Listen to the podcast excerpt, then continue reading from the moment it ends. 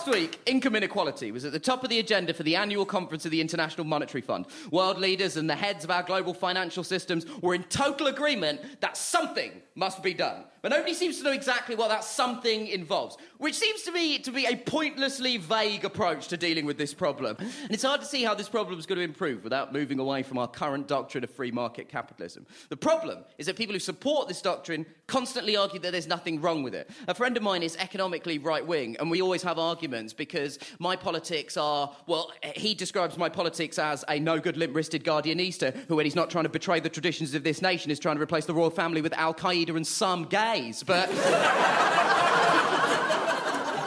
I prefer the term left of centre because it's pithier. Now.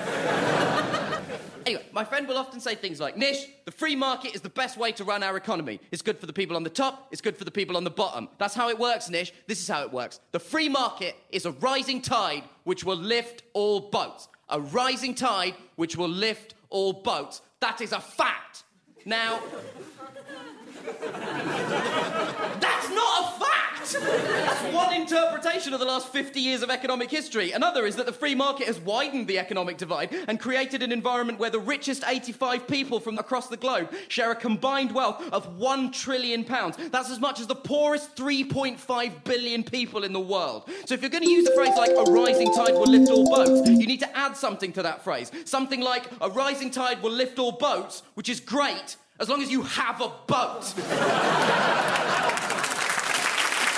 Because if you don't have a boat, you are going to drown.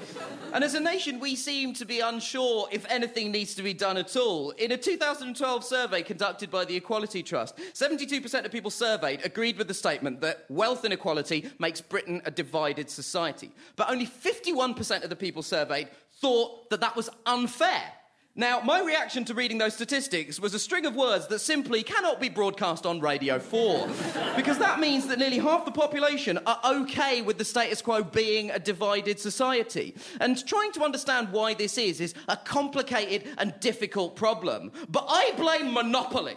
I think monopoly is entirely to blame for all of our economic problems. I think it is unbelievable that we allow children to play this game. First of all, it's called monopoly. that is a financial crime. We have governmental bodies designed to prevent. There's no other games named after other financial crimes. There's no like embezzlement ball or build your own Ponzi scheme.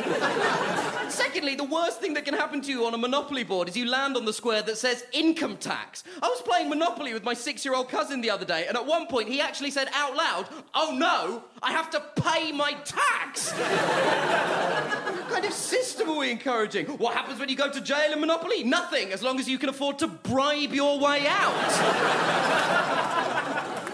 And I'm not saying that we need to ban children from playing Monopoly. I just think that we might need to introduce some balance. I suggest adding a third category of cards. So instead of just chance and community chest, there's also a deck of cards labeled consequence. And these cards might include things like this. Your hotels are vandalised by a group of youths who have had their community centre closed down due to governmental cutbacks. Pay £50,000. you have to employ a private security service due to soaring crime rates, which have been caused by the underfunding of the police force and the long term consequences of social divisions caused by the economic policies that have fuelled your rise as a property mogul. Pay £250,000. you fall in a crack in the road that has not been fixed due to underinvestment. You go to the local hospital, but it has been closed. Your foot falls off. Please hop to go and collect £100. It would have been £200, but we've cut disability benefits. Look, whilst undoubtedly being a fun game, the economic lessons of Monopoly are as useful as thinking cars are the same size as dogs. Increased economic inequality stunts growth and could leave us open to another financial crisis. We have to act now before we're all swept away by the rising tide. But while our leaders seem to have no clue about how to handle this situation, I think we can all agree that when it comes to economic inequality, we need to do something. Ladies and gentlemen, my name's Nish. Thank you very much. Good night.